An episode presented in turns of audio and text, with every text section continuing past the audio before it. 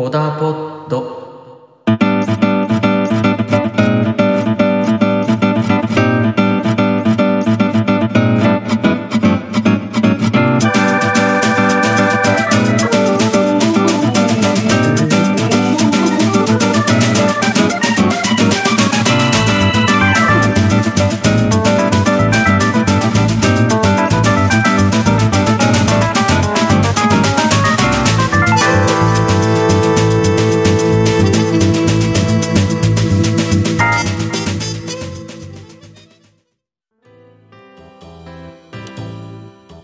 皆様おはようございます。コダポッド、フランスの大使たち、本日6回目となります。このポッドキャストは、物事を別の角度から見たらどう見えるか、こんな解釈もあるよねといったようなことをざっくばらんに話していく番組となります。今回何を話そうかなっていうふうに考えまして、自分の番組なので自分の好きなようにね、話したい内容は考えていいわけですけれども、そんな中で今日はですね、自分の好きなものについて話そうかなというふうに考えております。いろいろね、好きなものはあるわけなんですけれども、その好きの中から一つ、今日はですね、スヌーピーについて話そうかなというふうに考えております。スヌーピー、だいぶ有名な犬ですよね。知らない人はいないんじゃないかなっていうぐらいのスヌーピー。アメリカの漫画ですよね。スヌーピー、その漫画自体を読んだことがなくても、街中でそのスヌーピーを、あとはスヌーピーに出てくる、キャラクターですね、他のキャラクターとかをあしらった、小物だったりとか洋服だったりとか、そういうのをね、見たことがある方は多いと思うんですよね。もはや街を歩いてて見ない時はないぐらいに、あらゆるところにスヌーピーグッズ置いてあるのかなというふうに思います。今日はそのスヌーピーについて話していこうと考えております。僕がスヌーピーを初めて知ったのは、中学の時、通っていた英会話教室にスヌーピーの漫画がありまして、それを読んで知ったっていうのが初めて。それまでもスヌーピーそのもののキャラクターを見かけることはあったと思うんですけれども、じっくり漫画として読んだっていうのはその時が初めて。で、その時に読んで、そのスヌーピーのなんていうんですかね、犬らしからぬ行動とか、あとは他のキャラクター、チャーリー・ブラウンであったり、ルーシーであったり、ライナスであったりの個性豊かなところ、いや、そこに描かれているアメリカの生活ですよね。そういうのに憧れとか、あと楽しみを感じて、どんどんスヌーピーを好きになっていったっていう経緯があります。で、その漫画を読むまで僕全然知らなかったんですけれども、で、勘違いしてる人も多いんじゃないかなっていうふうに思うのが、このスヌーピーが描かれてる漫画っていうのは、タイトルがスヌーピーではないっていうところですね。タイトルはピーナッツっていうのが、本当のタイトルでありまして、主人公自体もスヌーピーではないですよね。主人公はチャーリー・ブラウン、スヌーピーの飼い主が本当は主人公である。ただスヌーピーの方がね、人気があるので、そちらの方が主人公というふうに考えがちですけれども、主人公はチャーリー・ブラウンの方であるっていう。これはなかなかね、結構勘違いされてるところなのかなっていうふうに思います。このピーナッツという作品は、チャールズ・ M ・シュルツさんっていう方が、1950年頃より書いてる作品になります。で、このピーナッツには前身となる漫画がありまして、これがリル・フォークスっていう漫画。これはですね、シュルツさんの地元の新聞に2年ほど掲載されていたもので、このリル・フォークスにもうすでにスヌーピーに似た犬だったりとか、チャーリー・ブラウン、あとはシュローダーっていうですね、子供用のピアノを弾いている男の子がピーナッツに出てくるんですけれども、その男の子もリル・フォークスには出ていた。で、このリル・フォークスっていう漫画はですね、シュルツさんと新聞社、掲載されていた新聞社との原稿料の折り合いの関係でですね、そんな長続きしなくて2年ほどでちょっと休載っていう風になってしまって、で、その後にピーナッツっていうのが始まったっていう風に言われています。本当はシュルツさんはこのピーナッツっていうタイトルにしようとは考えてなかったらしいんですね。本当は主人公であるチャーリー・ブラウンの名前から古き良きチャーリー・ブラウンっていう名前のタイトルにしたかったそうなんですけれども、このピーナッツの漫画の掲載を司ってると言いますか、そのエージェントの会社の方がピーナッツというタイトルを勝手につけたというふうに言われてます。ちなみにこのピーナッツっていうのは英語で意味としてつまらないもの、取るに足らないものっていった意味があるそうで、こういうところからシュルツさんは最初このピーナッツっていうタイトルはあんまり好きくないなっていうふうに思ってたそうなんですね。ピーナッツにはスヌーピー、あとチャーリー・ブラウン以外にも本当に個性豊かな魅力的なキャラクターがいっぱい出てきますよね。サリー、チャーリー・ブラウンの妹のサリーであったり、ちょっと口うるさい自信家のルーシー、あとはその弟で安心毛布を手放せないライナスであったりとか、リラン、あとはペパーミントパーティーとかマーシーとか、あとはスヌーピーの親友の小さな黄色の鳥のウッドストックなんかもいてね、本当に個性豊かなキャラクターの織りなす物語が楽しいわけなんですけれども、今日はちょっとそのキャラクター一人一人には焦点は当てないで、いずれねなんか一人一人に焦点当てて話せたらなとも思うんですけれども、今日はピーナッツ全体のことをざっくばらんに話していきます。その中でもスヌーピーに関してはちょっと軽く触れといた方がいいのかなと思いまして、今回触れていきます。スヌーピーはですね、ビーグル犬なんですけれども、ビーグル犬って皆さんご存知ですかね。イングランドの犬で、もともと狩猟犬なんですね。耳が垂れ下がっていて、スヌーピー自体は白と黒ですけれども、一般的なビーグルだと茶色と白、あと黒が混ざったみたいな感じ。小型犬で尻尾がピョンっていう風になっている犬ですね。ビーグル犬がスヌーピーの犬種になります。最初スヌーピーはスヌーピーって名前になる予定じゃなかったらしいんですね。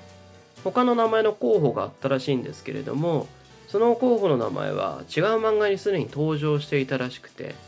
なので名前をスヌーピーっていうふうにしたそうです。ちなみにスヌーピーっていうのはスヌープっていう単語から来ていて、これは詮索するとか嗅ぎ回るみたいな意味合いがあって、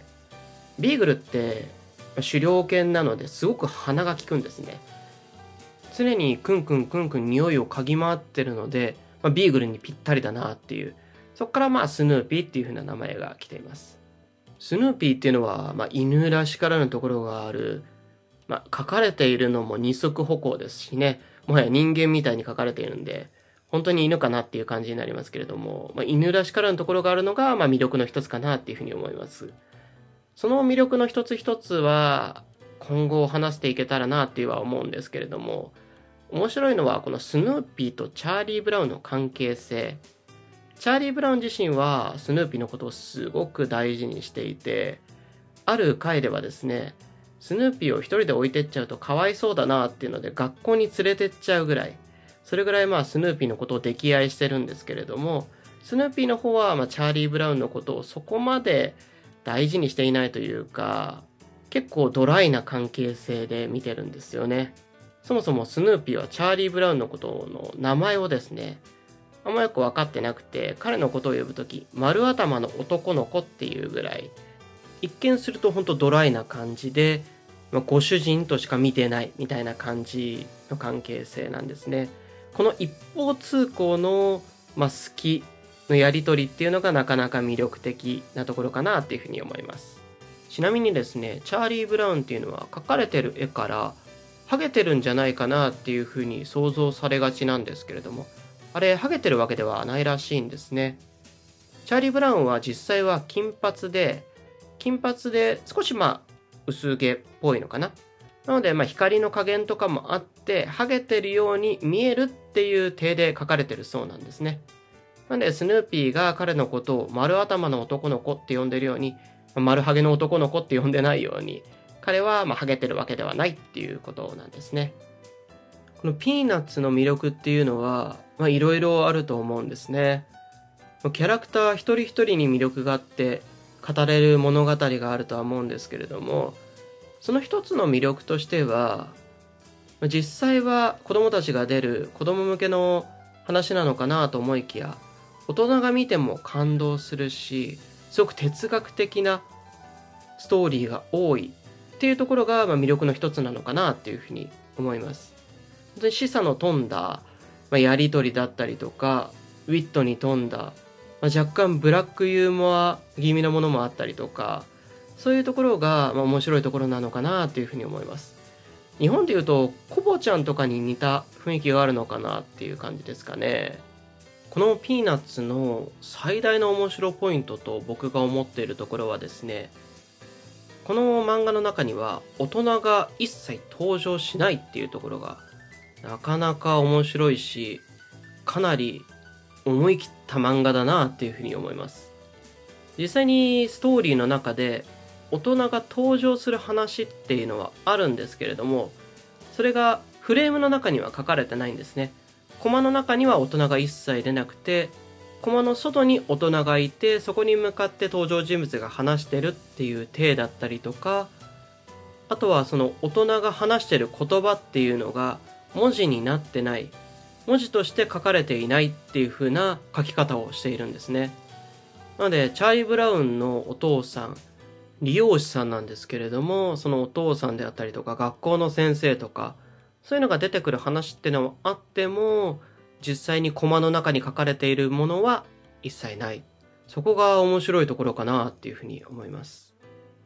で、作者のシュルツさん自身が、なんでこの物語に大人を書かないかっていうのに、その質問に答えてるのがありまして、それは大人が描かれてしまうと視点がずれてしまうからっていうことらしいんですね。子供しか描いていないのは、その子供の視点。例えば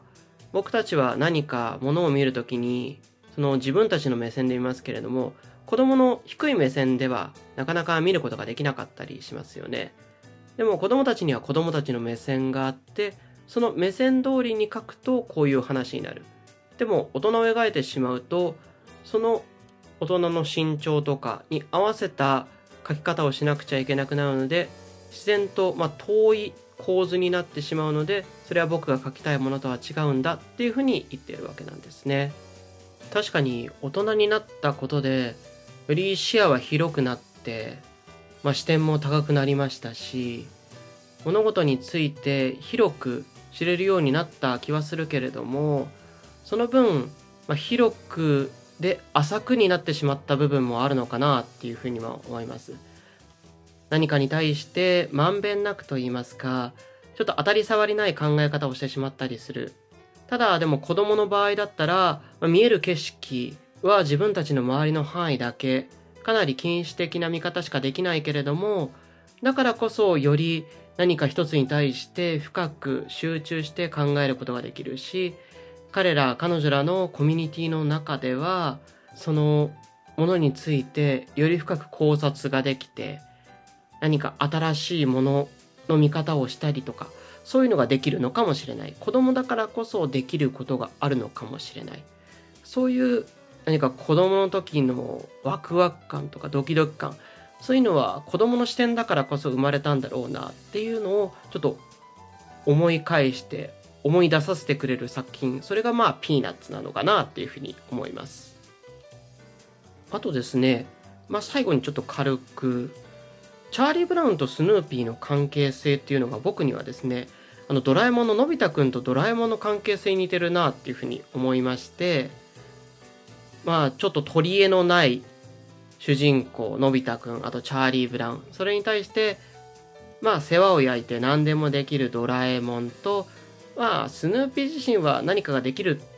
何か道具とかを出すとかではないですけれども、いろいろね、変装したりとか、犬らしからぬこともできたりとか、ちょっと長剣的な部分もあるので、そういうところがドラえもんと似てる気がして、このチャーリー・ブラウンとスヌーピーの関係性、のび太くんとドラえもんの関係性に似てる、そんなところがあって日本人に馴染み深かったりするのかななんて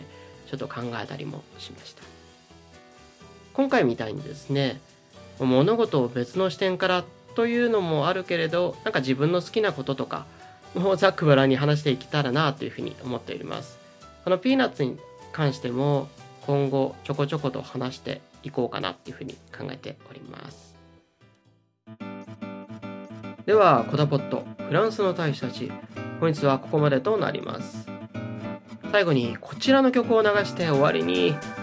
できたらよかったんですけれどもね。ポルノグラフィティでアポロ。それでは皆さん、バイバイ。